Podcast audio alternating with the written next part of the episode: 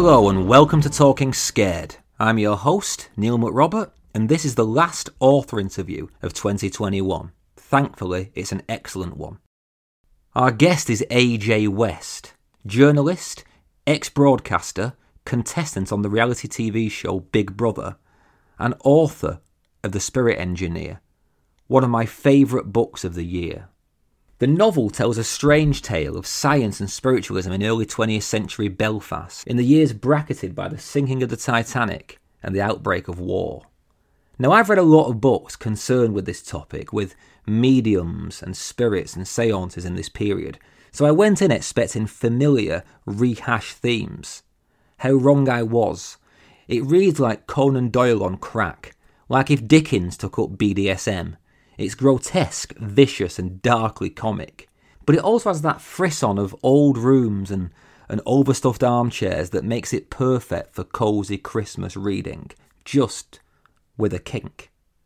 AJ and I talk about many things, from the real historical details behind the story to the perverse link between sex and seances, and we discuss the rare instance of a truly unlikable male protagonist.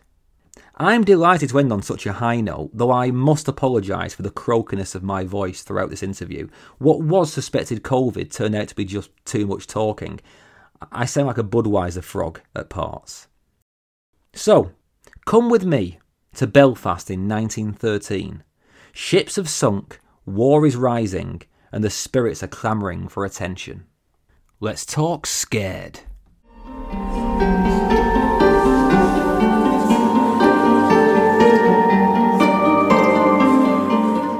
Hello, AJ. Finally, we, we meet. Welcome to Talking Scared.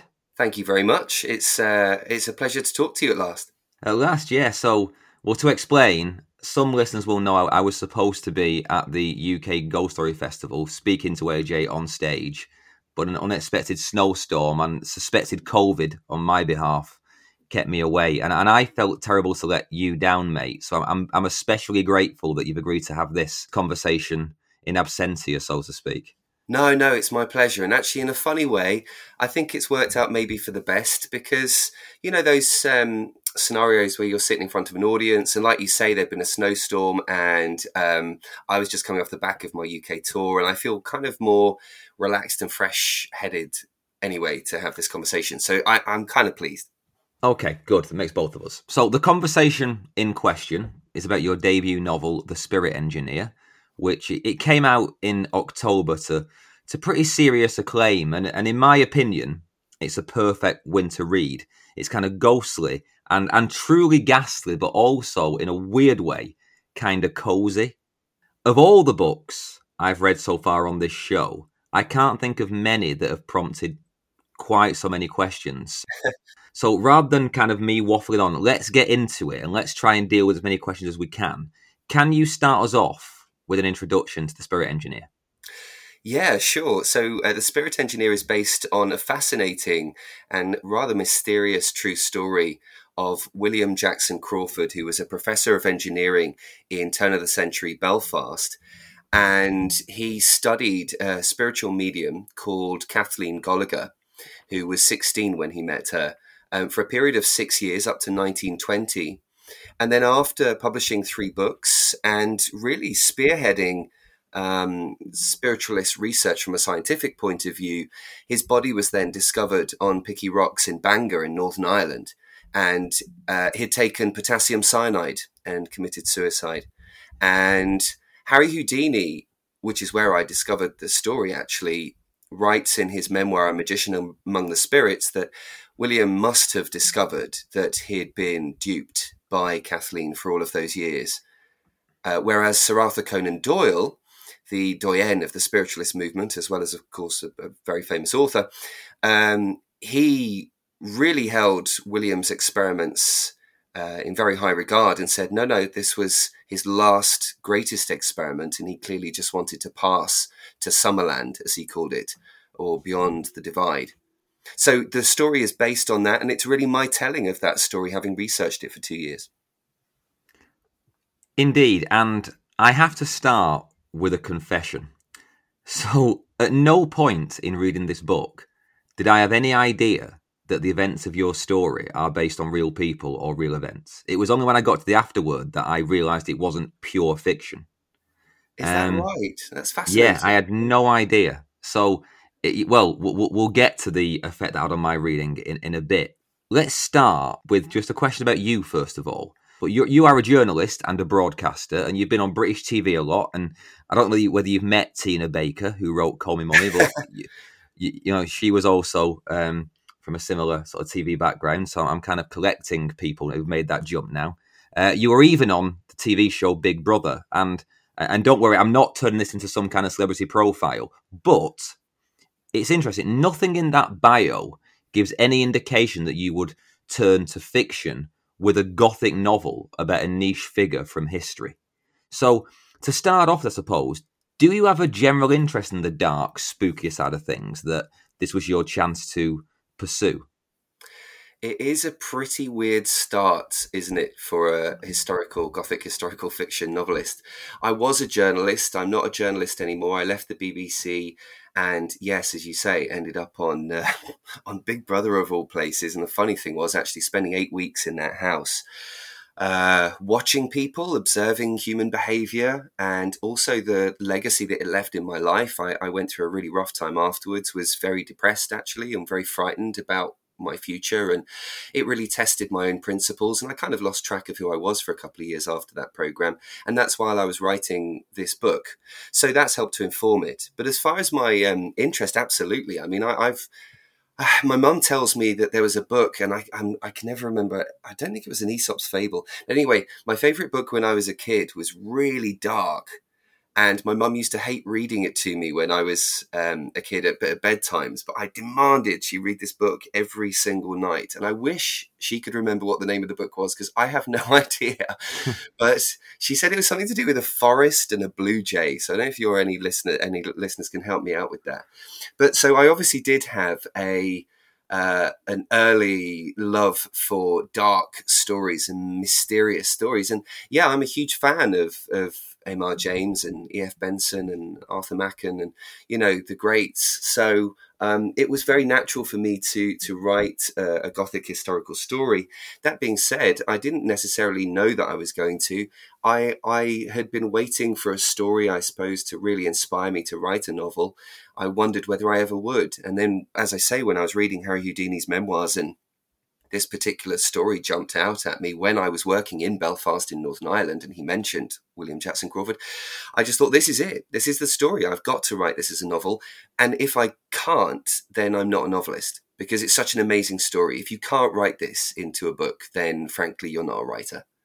Yeah, that's a fair enough point. But it's about how you do it, and, and, and you do it with such delicious, grotesque black comedy which I massively enjoyed. This book is very funny until it isn't, if that if that makes sense.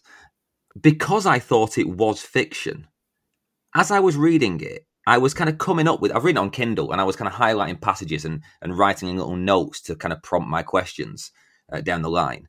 And I was coming up with these questions about what I thought were your choices, like you know, like why set this story in Belfast at such a tumultuous period, and, and why set it so close to the sinking of the Titanic, which is this kind of societal grief. And then I realized, oh, they aren't choices. That's an historical kind of, you know, actuality. And as a debut novelist, is that framework of preordained historical fact, is that a blessing or is it a curse? Is it supportive or restrictive? Oh, it's a blessing because um, you know, I don't know whether you were making notes saying this is a really interesting choice and very much. Uh, yeah, and, and and it's nice really to have a gothic historical um, novel that's not set in um, smoggy, smoky London. Um, mm-hmm. Uh, or the moors, the Yorkshire moors, or something. You know, it's a, it's a it's an unusual setting for a gothic historical novel, and um, so the the reality gave me that. I would love to be able to say that I would have had the creative uh, imagination to have set it in Belfast after the sinking of the Titanic had it not actually happened there. But I don't think I would. I don't think I would have actually been able to be so so confident actually as to set a book somewhere that, that is riven with its own um, political and cultural and theological complexities uh, as as Northern Ireland or Ireland was at the time. So, uh, so yeah, I mean, without a doubt, having having a true story to research also really helped me to feel like I was sitting inside the story while I was writing it. To to spend two years in archives um, in in England and Northern Ireland, and to meet the descendants of the two families, the two main families in the book, to just immerse myself in that world allowed me as a debut novelist, I think, to be much more confident in my writing, even though it also posed some difficult questions. What was it like to meet the descendants of these people? Were they receptive to what you were doing? It was nerve wracking. I mean, I, would set up a, a website, um, as you say, ajwestauthor.com, and I was contacted via that website by the families, the two families, the Golighers and the Crawfords, although that's not their name anymore. And on both occasions when these emails came in, I was just completely floored because I never imagined when I embarked on this writing journey that I would be talking to the descendants of these two extraordinary people. Um, and even more so than that, to speak to the granddaughter of the spiritual medium who was looked after, cared for, you know, by this woman I was writing about. That was thrilling, but it was also kind of daunting because you want to make sure you're doing justice to someone who's still in living memory. And I didn't realize mm. that she was. So that was, yeah, it was a lot of pressure. But fortunately, um, both William's descendants and Kathleen's descendants um, approached the project with nothing, nothing but enthusiasm and support for me as a writer, and really weren't too concerned about how I presented the legacy of, of their family members. Um, that obviously would have been tough. But I was able to reassure them that, you know, even though they weren't going to come out of the book uh, entirely squeaky clean, uh, I was going to, you know, treat the story with with due respect. Well, it's an interesting one that because it's when you said living memory, I suddenly thought, oh God, yeah, because we have this thing, don't we, where if people fall from living memory, they they become almost indivisible from fictional characters, really, in terms of how we treat them and how we conceive of them. You know, we're just like, oh, we throw what you want because they're they're kind of in the past and they have no feelings anymore. But the minute that you have someone who is alive who remembers this person, that's a very different relationship with the character. I can imagine well, that would change the project a little bit. Yeah, it did. It really informed my writing of Kathleen, and I think again, you know, as a debut novelist, I was I was fretting a little bit about how do I write this mercurial young woman or girl, Kathleen Goligher? How do I write her as a a guy in his 30s, 120 years later, and do that justice? There's a whole conversation going on at the moment about writers um, mm-hmm. creating characters that don't reflect their own lived experience. And uh, there's a history of men not always writing female characters with with a great deal of depth, um, which is another conversation. But I felt, you know, I, that that was all kind of very much in my mind. Um, and meeting Kathleen's granddaughter was very helpful because she was able to confirm for me something that was always my suspicion, which was that um, her grandmother was a self effacing woman. She was not a woman who sought out the spotlight. She was not a particularly guileful character. She was very calm, very quiet, very generous, and very principled. And that it was useful because when you're reading William's research, and it's available for anyone who wants to buy it on Amazon, you can read his essays and his his reports and his investigations um, you can't help but read it and come to the same conclusion Harry Houdini did, which is this this woman is a con artist, really.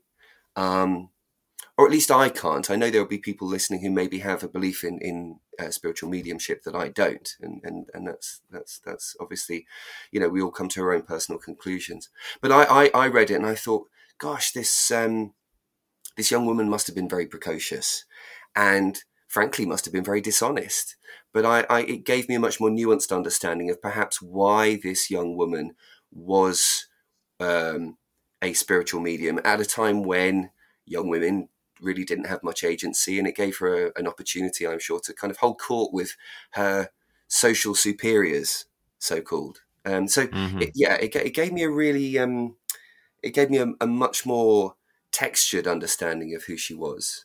I mean, also she's of of her time as well, and a, a, um, a moment ago in a few answers back, you mentioned that it was it was nice to write a a, a gothic novel that wasn't in the, the fog of London, you know.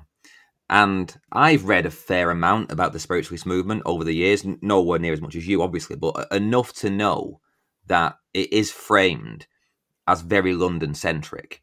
I mean, you've got the whole mm-hmm. North American Fox Sisters thing, but but in in, in Britain, it was very London centric.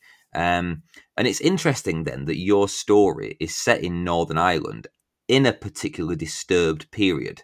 So, as we've mentioned, the Titanic sank in 1912. You had war brewing on the continent. The Easter Rising is on the horizon, and all the all the issues that that brought for the next however many decades. And and there is this one line that I'd, I'd like to quote. I've quite a few quotes this this week actually, but there's one line where where William says, "I had a premonition that Ulster would soon be manufacturing ghosts as fast as rivets." How insignificant the loss of the doomed Titanic would seem then. And this idea of Belfast as an already haunted place in which Kathleen is plying her trade. I just wonder whether you even know, but did that kind of whole context lend Northern Irish spiritualism its own tone or its own experience, or was it distinct in some way? Yes, I think it was. And crikey, where do you begin with uh, Northern Ireland in that period? I mean, you've just given a brilliant summary of it. But yeah, I mean, on top of everything you mentioned, you've also obviously got a deeply religious and divided uh, society there where you know for instance catholics had just basically been effectively banned from from working in most of the heavy industry in the city. So they weren't allowed to work at the shipyard. So you had um, even greater unemployment that you had already. And of course that caused you know huge uh, friction um, in in society. And in fact on the exact road where the Goligher's lived and they carried out their seances the Ormeau Road you had um, two communities that had lived side by side on that road. And and at this point actually um, you you see catholic families moving away from that particular road in that exact area to um, their own enclaves if you like. And so so we are in a position where at this exact point belfast is starting to tear into pieces in a way that you know is still causing huge social issues today. And indeed um, a guy called Fournier was brought in after William's death to continue investigating Kathleen Goligher. He came to the conclusion that she was lifting a stool with her foot, um, by the way, and uh, written into his notes during his investigation are the claps and bangs of gunfire going on um, in the streets outside where they're carrying out the investigations. So it, it really and that was one of the difficult things for me i suppose as a writer was to try and get the balance right because I, I thought i'm not writing a political history of northern ireland. People have done that far better than i ever could. Um, i am writing a mysterious ghost story with a cracking twist and more to say.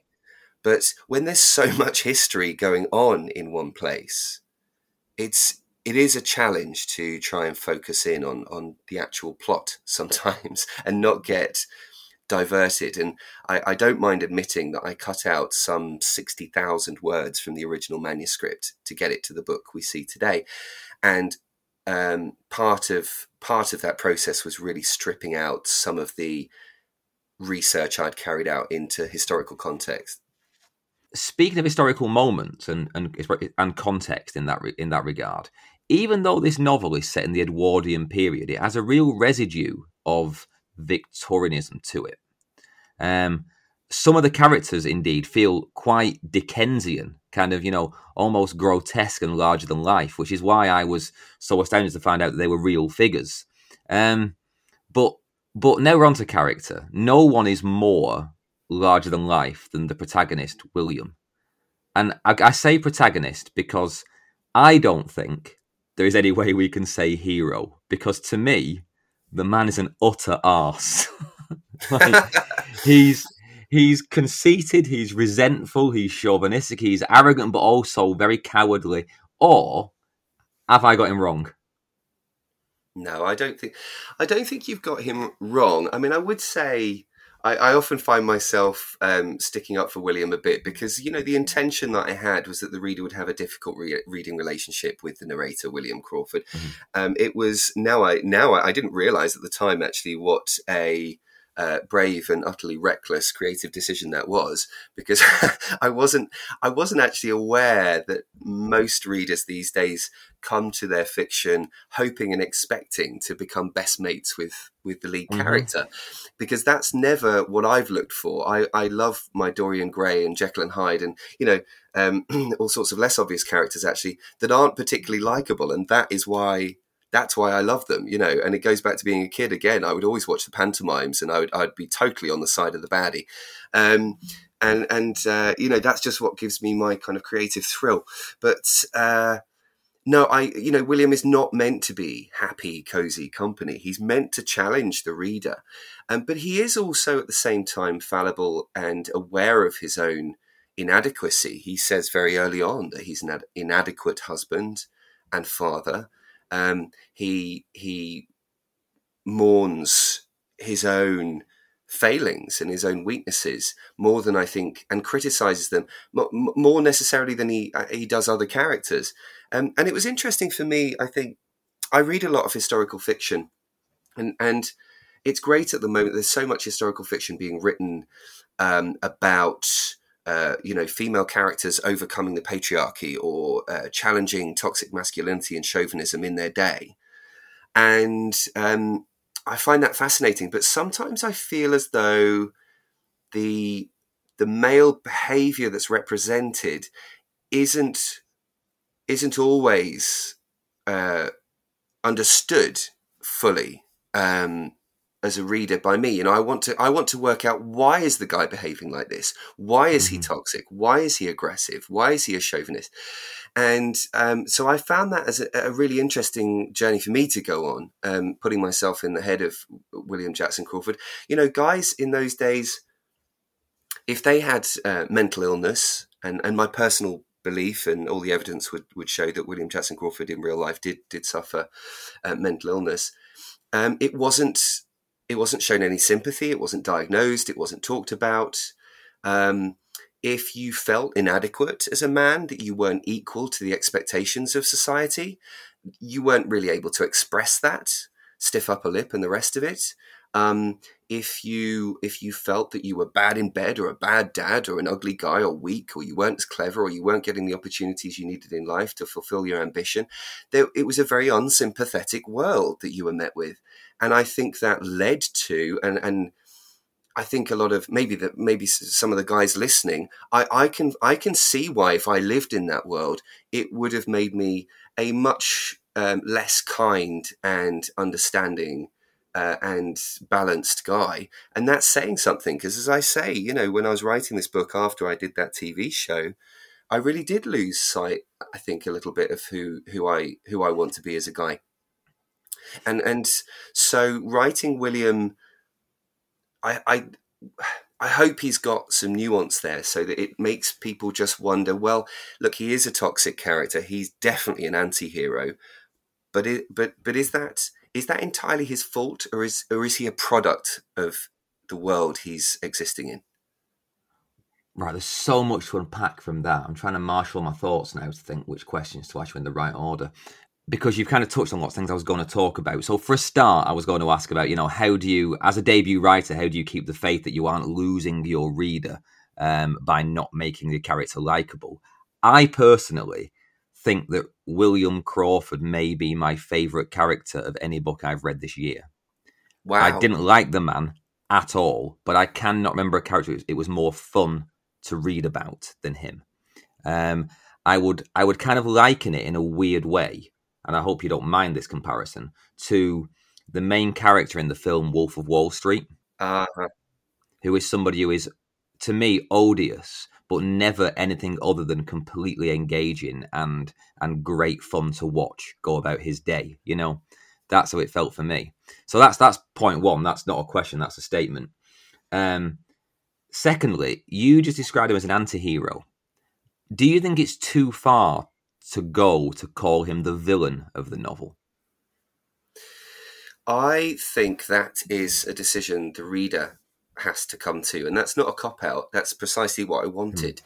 I mean, I don't know about you, but I I have an issue with books that take you on, you know, take you with them for 300 pages, and then at the end, the author kind of goes, "I don't know, I don't know what happens. You decide." Mm-hmm. I, I, do like books to actually give me a conclusion and to answer the questions that have been posed, um, as in the plot twists and and you know the mysteries. However, I do think the books that I love have left me with things to think about and to to, to mull over, and uh, so I wanted to make sure my my book did that too.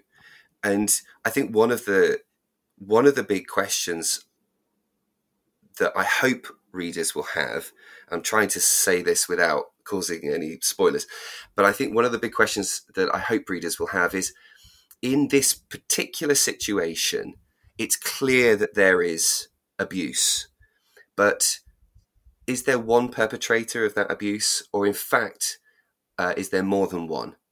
Is is the abuser also the victim? And yeah, I don't know about you, but my experience in real life is that that's very often the case. Is that you know people who are capable of extraordinary cruelty or selfishness or meanness are also themselves uh, suffering, and um, and and so yeah, that's that's kind of what I wanted to write into William as a character. And my hope there is, and I'm going to be very cheesy now, but my hope there is that the reader will be haunted by the characters in the novel for some time after reading it. Well, I'm still thinking about him anyway. The reason I about the anti-hero thing as opposed to villain is because I've been kind of repeating this thing for a while now about um, the idea of unlikable female characters. There's an entire podcast called that because it's become such a, a problematic trope, you know. And and it seems to me that it's really quite rare in contemporary fiction to meet a male protagonist who is actively unlikable. Because there's plenty of female protagonists who are in in quotation marks unlikable because we've prescribed what likable female behavior is in such a way that it's very easy to be unlikable because the parameters are so narrow. Um, whereas with male characters, if you're not likable, you're an anti-hero. You're problematic. You're challenging. You're dark. You're you know all these things. And I was basically refreshed that, as far as I'm concerned, you wrote a character who isn't an anti-hero. He's just someone I don't like, and and that was just it was great fun to not have that um, that diluting of his flaws in, in a way. So I completely get what you're saying about he has reasons that you know there is rationale behind his behavior, but I I almost don't want to apply that because I just like the fact that he wasn't likable. Mm. Yeah, I I mean I, I can't pretend that I set out to write a such an unusual character. I think he just he just he just had to be. He just was. You know, mm. for me to write this story, he was what he was, and deeply flawed, and as you say, chauvinistic, um, arrogant. I kind of got a sense when I was reading his uh, articles that he wrote for Light magazine and his books. I didn't get the sense that he was an awful human being as such, but I got the sense that he was he was quite obnoxious and right. you know uh, over uh, perhaps and and very um, uh, socially ambitious as well. I, I got just got the sense that here, here is a man who's trying to just desperate to prove himself and maybe has lost sight of reality in that desperation. And I, I just found that really, really interesting. But you know, if uh, if he's uh, a character who challenges the reader and m- makes the reader feel uncomfortable, as as I felt uncomfortable reading the true story and reading the, the experiments that he carried out on this young woman, um, then I, uh, mission accomplished, you know. And I think when you were saying earlier about the humor and then the humor kind of um, t- twisting, um, it's it's it's the lack of it's the lack of awareness that we're all capable of, I suppose, that when we really get into something and we're intoxicated by something, obsession, we're capable of the most extraordinary stupidity and cruelty. And he says uh, about halfway through the book, he's he's you know tied the spiritual medium up, and she's in an extremely vulnerable situation, and he says to his uh, adoring audience, "Behold, ladies and gentlemen, the most powerful woman you've ever seen." And mm. I just I wrote that line uh, with real anger, actually, at him. you know, because I thought that kind of sums it up, doesn't it? Is here is a guy who's tied up a vulnerable young woman and is now and is now proclaiming her on her behalf while she's gagged in fact to be powerful yes but you you've mentioned in this conversation and i've seen in interviews elsewhere you, have mentioned you've said phrases like when you came out of big brother that you you know you lost yourself you didn't like who you were becoming. I've seen you reference these things. Can i ask is there some catharsis in this? Are, are you dealing with your own sort of memory or or, or troubled center of that time in your life? Is it uh, because it's this book is all about William losing who he is or flailing around for some kind of self surety? Does it is it in some ways a, an unconscious reflection of what you were going through? Yeah, I've spoken quite openly about it. When I left uh, Big Brother, I entered into a world where I was being told that I should want to be certain things or I should place value in certain things. And I should really kind of sell my soul to pursue that, you know, to be dishonest about my private life um, when I'm doing interviews for newspapers to try and make sure that they print it, um, to go to events with with people I didn't particularly like, but walk around pretending I loved them because that's what you have to do. And, you know, all of these different things, it, it really um, ripped me up a little bit and, and, and put me in a very, very difficult place where I did lose a sense of who I was and I made decisions that I regret and, and, and behaved in ways that I that I regret. And I guess that what it gave me was um, some understanding and some empathy for how William Jackson Crawford became intoxicated by his by his own aspirations and his own ambitions and this this crazy thing that he was pursuing and how maybe that led to him losing sight of his own principles and his own morality. And and mm. that is very much interwoven through the book. You know we have we have a story that on the face of it is a ghost story with a cracking twist at the end. But really for me it's the story of a man chasing something impossible and really destroying himself in the process.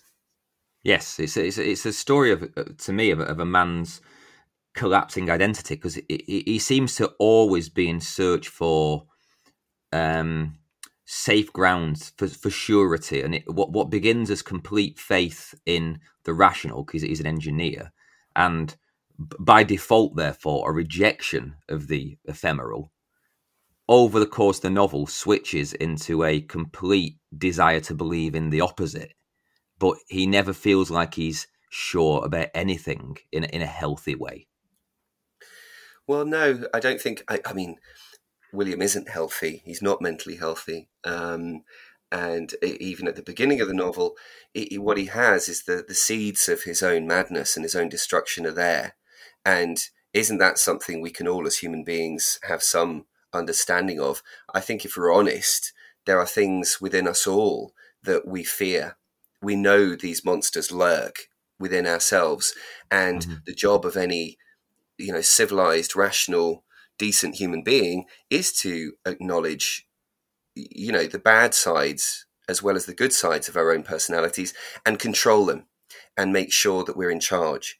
And as soon as you lose lose track of that, and as soon as you lose your grip on the uh, more dangerous or negative parts of yourself, then that's a very, very frightening and um, risky place to be. Uh, yeah, and we see William go through this process, and and and, and it, it things become more extreme and, and, and darker. And this there are sort of two two key things in the novel for me that that push him not beyond the pale, but into truly problematic kind of areas. And and the first is when he denies his son in in many ways. I'll leave that open because there's a number of ways that that happens that could spoil things. And then there's also, as you've mentioned previously, this thing about the way he exploits and and potentially abuses these women, his wife and Kathleen, the medium in particular. And well, first of all, I wonder: have you read in your research Kate Summerscale's *The Haunting of Alma Fielding*? I, this is terrible, isn't it? No, I haven't. No, it's, it's fine. It only came out like last year, but I interviewed her basically. And Kate Summerscale wrote The Confessions of Mr. Whicher, which was massive. Um, it's like episode five of this show or something like that. And you don't need you don't need to tell me that that book that book is one of my favorite books ever written. And Mr. In, Whicher, absolutely. Oh wow! Right. Okay. Well, well, she wrote The Haunting of Alma Fielding in exactly the same way, that kind of narrative non-fiction and it's about Nandor Fodor and Alma Fielding and this this this spiritual experimentation that is just like that between William and Kathleen, um, but it's in a much more reciprocal way. But there is the same emergence of this weird sexual undercurrent. And I asked Kate about it, and, and she gave me all sorts of interesting answers. But it, there is that, yeah, that same sexual thing that happens.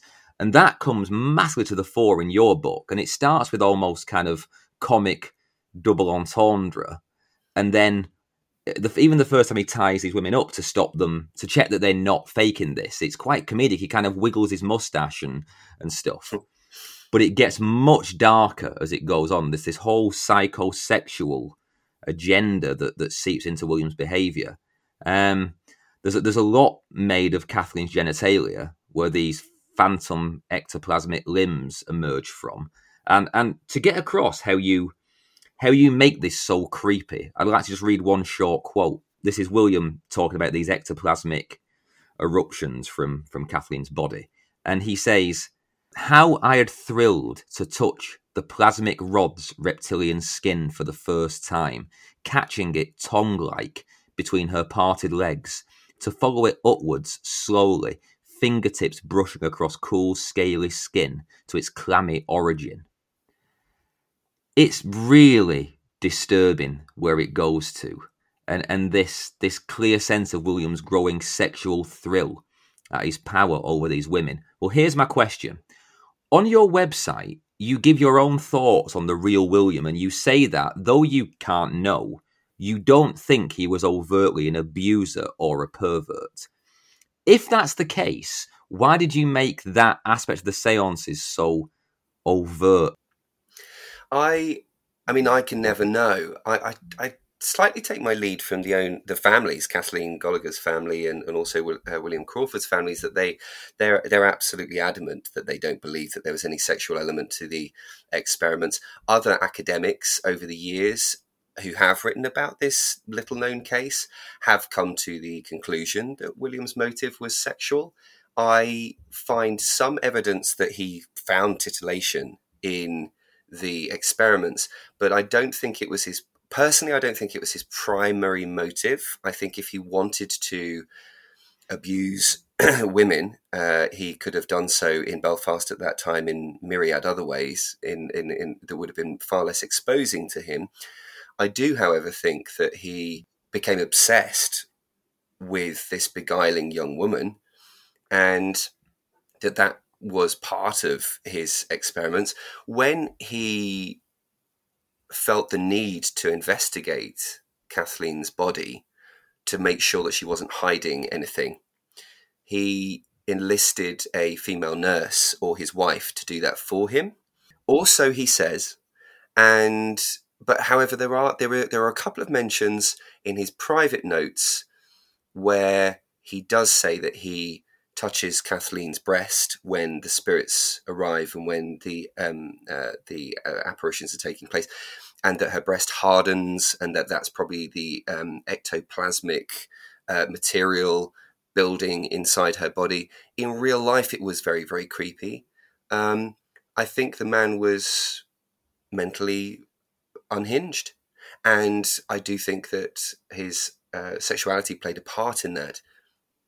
But I think it was all it was part of a broader scientific and egotistical excitement that the man had. But in my in my book as as a novelist, I wanted to write a repressed character a sexually repressed character and i was looking for i mean as a novelist as you know as everyone will know you know the, the, the trick to writing a novel is finding out character's motivations. And so William has more than one motivation, but certainly I thought one of them needs to be the fact that he feels sexually inadequate. It's not a spoiler to say this is a man who is very aware that he does not um, uh, sexually satisfy his wife, and at the same time has a great, a, a, you know, an awful lot of confused feelings about his mum, his mother.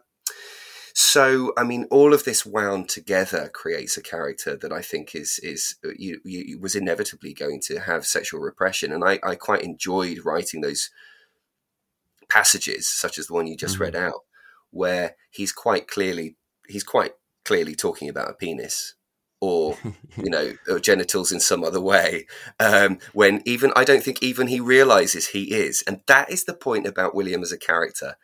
You know the, the trick i wanted to play on the reader i suppose is all the way through to think does he even know does he like does he even believe what he's saying well it's funny you say that because you kind of did a double trick on me because i became so obsessed by William's sexual obsession that that by the end I couldn't work out whether I was seeing things in your prose or not. So at one point, for example, he, he sneakily unlocks the maid's door, uh, and, and, to paraphrase, he kind of ever so gently enters and pushes against the sensitive mechanism within. And I was like, I was worried that I developed my own pathological sexualizing of everything that happens in the book. I was like, is this him um, so yeah, you, you do play that trick on me very well. To the extent I didn't know what I thought about it. Making up your own jokes. No, I'm. Do you know what? It's it's actually. Um, I don't know. I find it. I find it genuinely uh, quite flattering to hear you say that because I, I specifically remember where I was in the moment I wrote that exact sequence where he's pushing the key into the lock and then feeling for the sensitive pins inside mm. it. Um, and he's got some kind of sticky grease on on, on this uh, blank that he's putting into the keyhole, and that was absolutely deliberate. Yeah, that was basically oh, for, that was that was foreplay. I was writing a kind of a, a, clumsy approximation for for a guy's understanding of what foreplay might be. Yeah. Um, and uh, uh, you know, particularly as a guy who wasn't particularly good at it, but he, he, absolutely. So, so the book is all the way, all the way through. You know, there, there's um, definitely hidden meaning in pretty much every line in the book. I would say actually, because mm-hmm. I, I I obsessed over every line in that book. I mean, I must have written each line in it at, at, at, least 10 times. So, so that I can honestly say there isn't a line in the book where I haven't thought about it and made sure that it is telling all stories at once. You can see that craft at work though, because there's, there's an awful lot of foreshadowing. Really, everything has got numerous meanings to the, even even the extent that right at the start, William kind of in an aside talks before anything has happened that's uncanny. William talks about how in uh, their last house it had been quite a noisy house, things breaking and things going wrong before the, even any hint of a haunting, and and that then comes back to have a, a whole another layer of meaning when you realize what's really going on and stuff. So yeah, it's all yeah. it's all there. My favorite my favorite sequence in the book comes I don't know, about halfway through. And uh, if someone were to suffer my book a second time, then the conversation that the characters are having at that point takes on an entirely new meaning. You understand then, aha, they weren't they weren't talking about what I thought they were talking mm-hmm. about. Now I understand yes. what they really what they really meant, and I uh, I just love that. I I love I love being tricked like that as a reader, mm-hmm. and so I it took a lot of time and planning, but I just wanted to try my best to see if I could do it too. You know, so it's it's it's honestly it's really uh, it's just really cool to to hear uh, someone such as yourself who's read it obviously with such thought and and that you know those things have have worked. Well, there's I mean I think trying to do this in a way that's spoiler free, but I think if you're talking about the letter and how the letter can be read, then when I when we get to the end of the book and you certain things are revealed, I had a very similar reaction that I had to the Sixth Sense, where the first time you watch the Sixth Sense, you're like, well, you know what? I'm going to say if you haven't seen the Sixth, Sixth Sense yet, then you've had like 20 years. So, yeah. like, basically, listening to this podcast. Yeah, Bruce Willis is dead, right? So when you find out that that has happened in that film, um, you kind of go, "Fuck off! No way! You, it's a cheat." Because he was sat at the table with his wife having a conversation. You, you think it's impossible, it can't work. And then you go back and watch it, and you're like, oh no, no, they did it so cleverly that it, it does work. But you you don't believe it works until you're proved that it works. And there's a certain thing with a letter in this in this in your book that was I had the same reaction. I thought, hang on, no, that's a cheat. And then when I read it and thought about it, no, it it does work. I think the first time I had that experience, and uh, I remember just thinking, "Oh my gosh, that's the best thing I've ever seen." Was uh, was Fight Club, so mm. it has a kind of similar trick in it, and I. Uh, I wasn't actually referring to the letter. I was referring to a seance scene, and okay. um, it's when stuff starts to go a bit weird and there's two characters have a very brief conversation and the first time you read it it will mean one thing and then the second time you read it once you work out the twist it will yeah. mean it will mean something entirely different. Yeah i get that now yeah. Yeah I remember. Speaking of twists actually the end of this book hinges on a on a huge one and we're not going to spoil it. I mean um I mean, I, I, should probably get that on a T-shirt to be honest by now, where I say like, I won't spoil it, I promise. Um, the twist in your book is a good chance for me to address a question that someone posted to me on Twitter, actually, a, a general question, and this person asked me why so much horror fiction or gothic fiction, whatever, why so much of it includes a twist compared to previous decades. Gotta say, from the sheer number of times I say we won't spoil the twist on this show, I think that person is right. So I'm passing the question to you basically, as someone who's written a novel with a killer twist recently. What do you think's going on? Why why has, has, has horror and gothic become so cleverly plotted? Uh, well, there's a bit of a twist at the end of your question there. I didn't think you were going to pose it that way. um, why? Uh, is it? I think if you're writing historical fiction or gothic fiction, then it's not always an easy read, and so maybe there's an expectation that you need to give people a really hot payoff for the energy that you know to pull people through. You want to kind of entice them, saying there's going to be there's going to be a banger of a twist coming, so it's it's kind of worth the investment. I, I don't know. I mean, you know, on a personal front, it's got a twist in it. I I loved. Um, Sarah Waters' Affinity.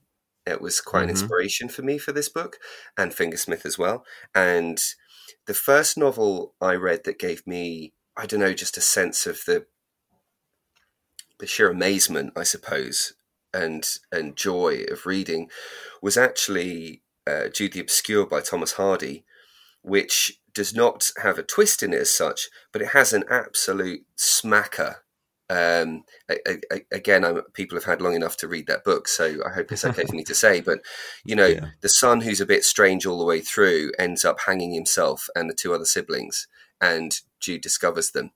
Um, and when I read that, I the, the response that I had was so visceral. I, I remember thinking, if I if I can ever give someone that kind of response in my writing. And I don't think I have yet, by the way. I hope to in my future books. But if it's something so powerful, then then you've really got something. Um, because life, real life, is filled with shocking twists and horrible as well as joyous surprises. And I think maybe as a reader, that's that's why it touches us so deeply because actually it, it kind of speaks to reality that we are all ultimately going through life excited by and also terrified by what might be around the corner. And how many times in life do we suddenly realize that that person we thought was a friend was actually a foe, or that the job we thought we were going to love turns out to be terrible, or we go for a drive to the shops and before we know it, you know, we've we've driven into a bollard or, or something worse, heaven forfend. You know, life is filled with danger and risk and shock. And and so why shouldn't that be in in great writing? But um, there is also a more mercenary element to it, and that's because you want to you want to give a reader a reason to tell their friend to read it. Hmm. Yeah. You'll never guess yeah, the you'll never guess the twist. It's so much easier for someone to say with enthusiasm than it's really spooky and it's got a really interesting um, uh, character arc is is not quite so beguiling as if you read this book, I guarantee you won't know what's happening till the end. Is it is actually a really? I mean, you know, it's it's not really. It wasn't the reason for my approach, but I'm sure that's why publishers encourage twists. Well, I didn't guess it, and I I'm pretty good at twists. But recently, I've had I've had a few on the bounce where I just did not see what was coming. But s- speaking of of your twist, very vaguely, um, I'm assuming that it isn't something you got from the from the historical record, and and and basically, without talking about what it is, it, was it more of a sense that there was a mystery that there that you wanted to offer your own solution to? I I wanted to my my understanding of what really happened in reality bears no relation to what happens in the book. Mhm. Uh, you know, to put that out there. Yeah. Uh, I, I approached the plotting of this story um, quite in a mechanical way, almost like an engineer, I suppose. And and one of the things that I like to do, and I'm hoping to do more of next year, is is actually um, workshops with other writers, and I call it engineering a twist because there is a you know there is a process to go through if you really want it to work, and you want to try and avoid the ex machina solution, and you want to avoid having too many red herrings or too few. Um, and I've studied twists for so many years myself in, in other writers' fiction. I, I feel like I've got a good sense of which ones work for me and how they do. Um, Mhm.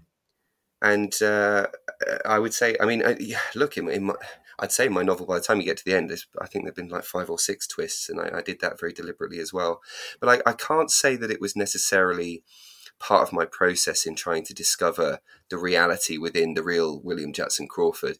It it was just that I felt I felt this is either a this is either a story I tell in a very kind of soft and um, ambiguous way, and it's much more about atmosphere and much less about plot, or I just need to write a really zipping plot.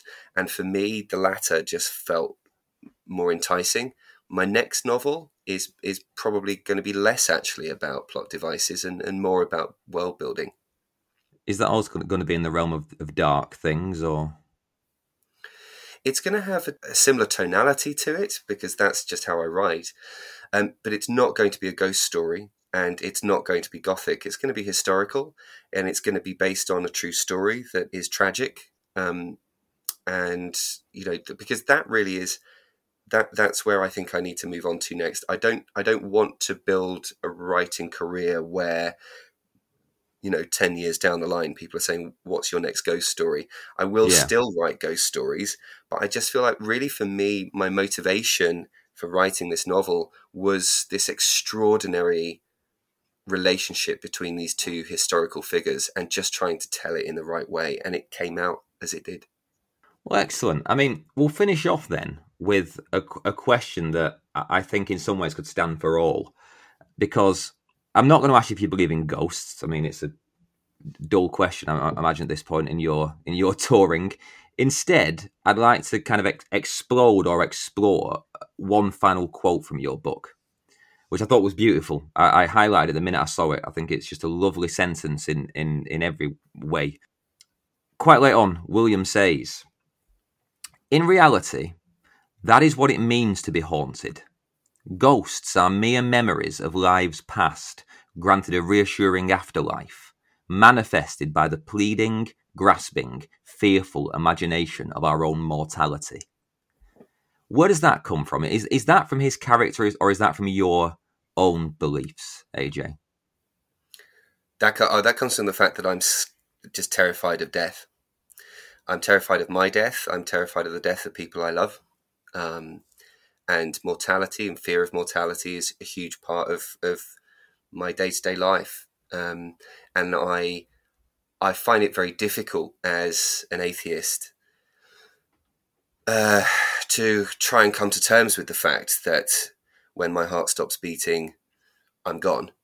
And the same for, for people i've lost you know who I, who I love very much and will lose who i love very much.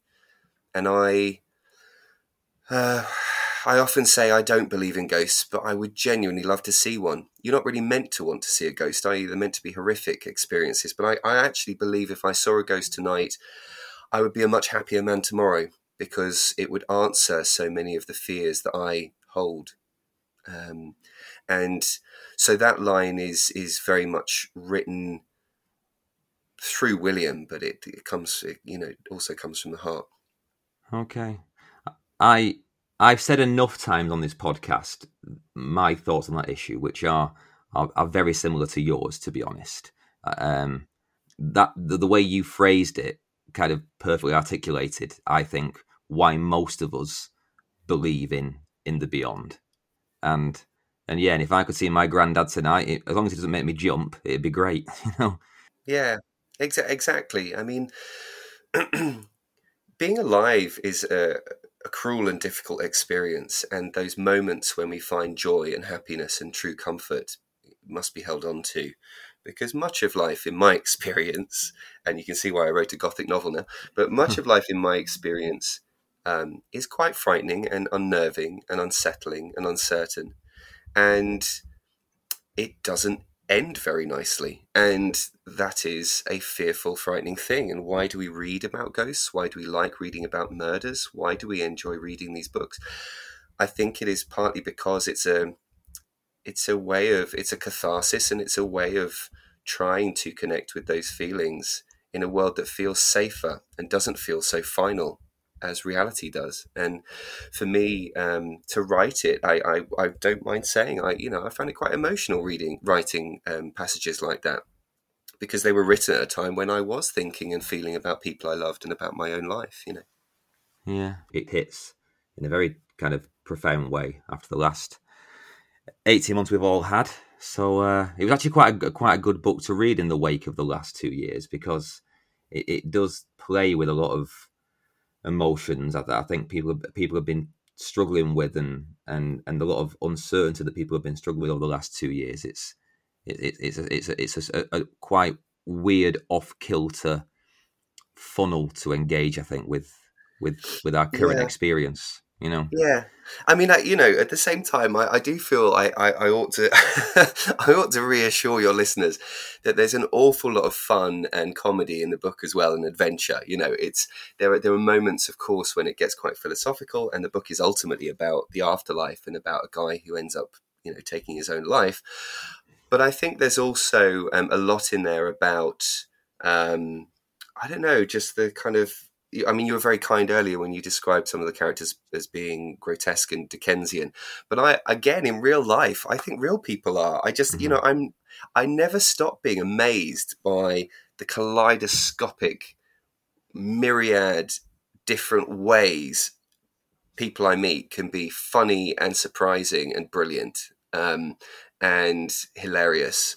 you know, um, even the ones I don't like very much, I can't help but kind of I end every day kind of thinking about the people I've met, and I just think, gosh, you know, life is hilarious and filled with the most extraordinary characters, and aren't aren't human beings just amazing things?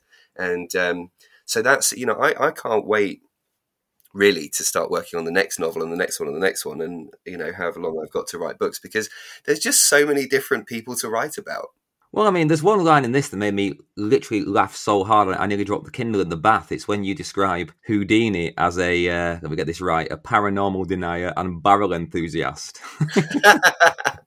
yeah, I love that. Yeah. But anyway, anyway, AJ, we'll finish off by speaking about books that are a joy to read. Can you recommend a book for my listeners and tell us why?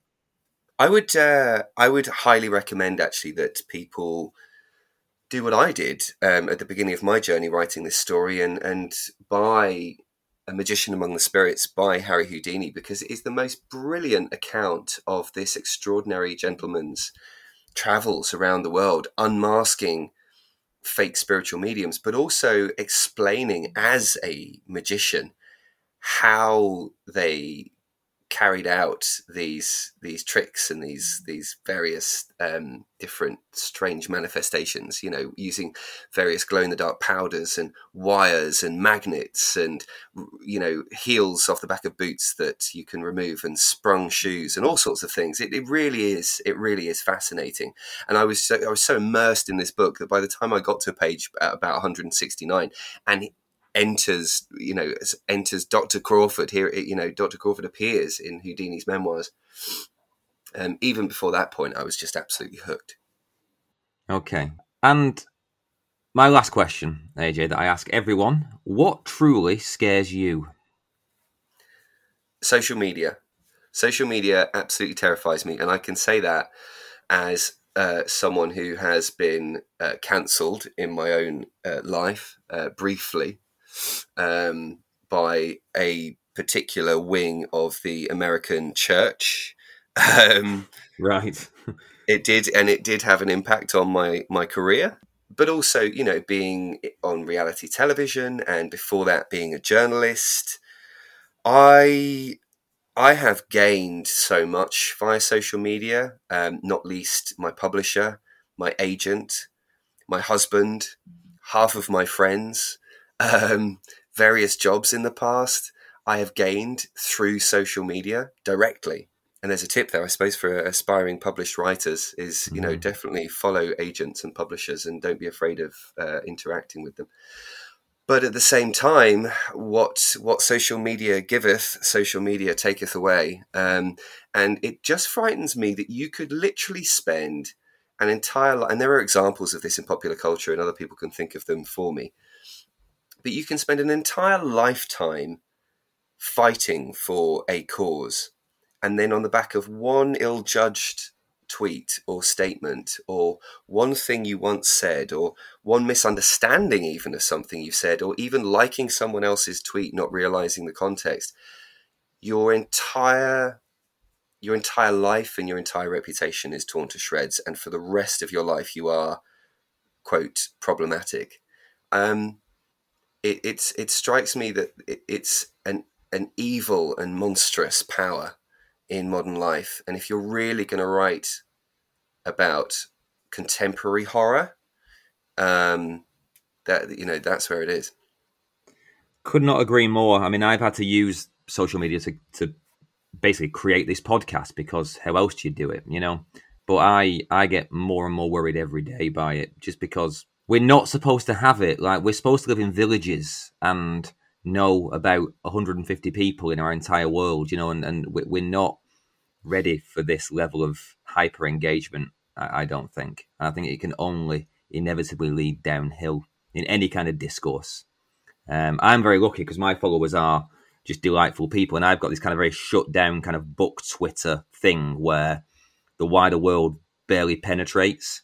But I go back occasionally to my personal Twitter, and it's just a bin fire of people's fury. You know what I mean? Um, yeah, I know the feeling. Yeah, it's and, and, I just think I just think it's an awful world where it's one thing to have a set of standards that whereby people can fall out of favor by doing the wrong thing.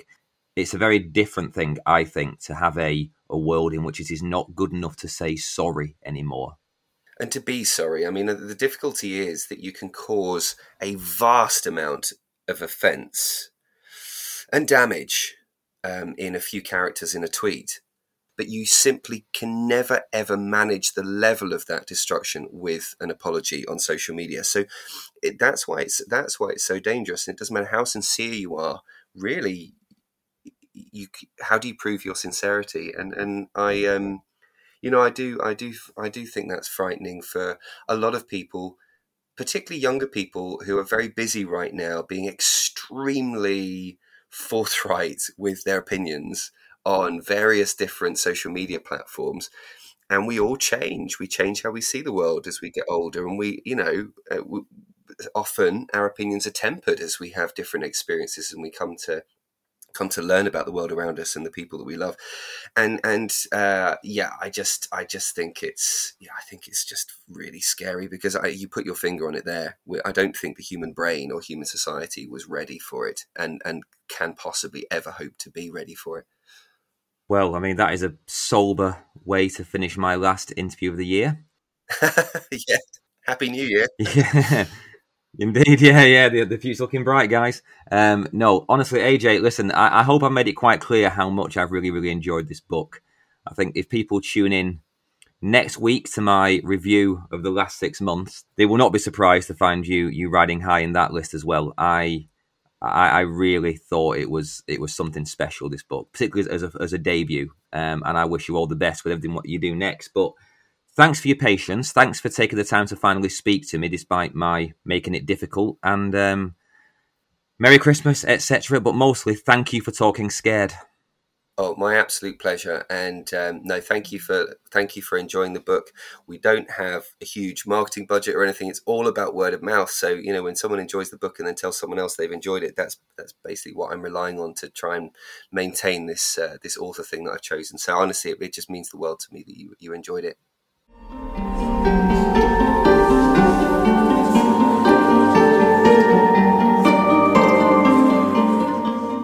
AJ was right to stress the fun of this novel. We'd gone down a fairly sombre route at the end there, and though this is a horror podcast, that doesn't mean that a lightness of touch isn't also welcome, especially at this time of year. Fun, however, doesn't mean niceness or kindness or anything approaching joy. The Spirit Engineer is nothing like that. In fact, it reads to me as a celebration of the worst parts of human nature I think AJ may disagree. I think, having spent so long with William Crawford and having seen something of his own experiences mirrored in that character, AJ is more lenient, more forgiving of William's flaws. Whereas I'm delighted by the fact that the character is all flaw. That commitment to self absorption and arrogance and self loathing in a character is impressive and highly original. Like I said, he, he made my favourite character of the year, and this is from me, a guy who has spent the last 12 months extolling the virtues of horror with heart and heroism. Well, if the spirit engineer has got a heart, it's bitter and black and riddled with sores. All of which would sound like a critical mauling in most contexts, but we know better, don't we, dear listeners? We understand the delicious appeal of the vile and the vicious. The Spirit Engineer came right at the end of a long, exhausting year of reading for me. I've just um, heard myself call reading exhausting, and I imagined my granddad sitting up in his grave to roll his eyes. But yeah, you get what I mean. It, it was a late addition to the schedule at a time when all I was focused on was getting through to Christmas and a break. So it was a big surprise how much I enjoyed this book. I really do think it will appeal to anyone who likes either ghost stories, historical fiction, or dark comedy. And if you like all three, then you're in for a massive treat. It came out here in October in the UK, and though AJ said it wasn't available yet in the States, I've had a look on Amazon, aka The Enemy, and it does seem to be, and if you can get it, I would definitely recommend. I would also definitely recommend you check out AJ's website, ajwestauthor.com, as there's just tons of information on the real people and the real events behind this story. It's a great archive that really does supplement the novel and I'll put that link in the show notes. And if you enjoyed this interview, and if you haven't yet listened to episode 7 with Kate Summerscale, I'd say go back and check it out. The points of convergence between the spirit engineer and her haunting of Alma Fielding are very strong. So, although that brings us to the end of another year of talking scared with authors, don't worry, I'll be here to entertain you right through to the end of this shit show of a year. Next week, I've got the second State of the Horror Nation with Sadie Hartmann and Emily Hughes. And following that, I'll be sneaking in my personal Best of the Year retrospective just before the New Year's bells. Most weeks, I do a call out for you guys to get in touch, and this time, I'd like you to tell me your own favourite horror books of 2021. Don't tell me what you haven't liked. Worst of the year lists are for people who shouldn't be allowed books. Tell me what you've loved. You can contact me in a whole range of ways. There's Twitter, Instagram, and TikTok at TalkScaredPod or email at TalkingScaredPod at gmail.com. I do try and respond to all engagement right across the board. Give me a chance. And you can also support the show on Patreon. For just a few bucks or an annual membership if you really, really love me, brackets, and want a discount. That gets you extra bonus episodes like the first installment in my History of Horror mega episode with esteemed Professor Roger Luckhurst. That finally went live this week. You can follow the link in the show notes or go to patreon.com slash talkingscaredpod. All contributions are hugely welcome, and a massive thanks to the latest subscriber, Alex Everett, who deserves the finest Christmas. And speaking of Christmas, this is the last episode before the big day, so whether you celebrate the holiday or not, I wish you the best week possible in these trying circumstances. If you're not able to see your family this year, if you're working in some capacity to keep the wheels on this plague bus turning, if you're feeling tired or ill or just plain fed up with it all, remember, Better days are coming, and I'm sending a virtual cheers and a clink of glasses across the digital ether. All my love to all of you. Read good books, and remember, it's good to be scared, but also to be at peace. Merry Christmas, guys.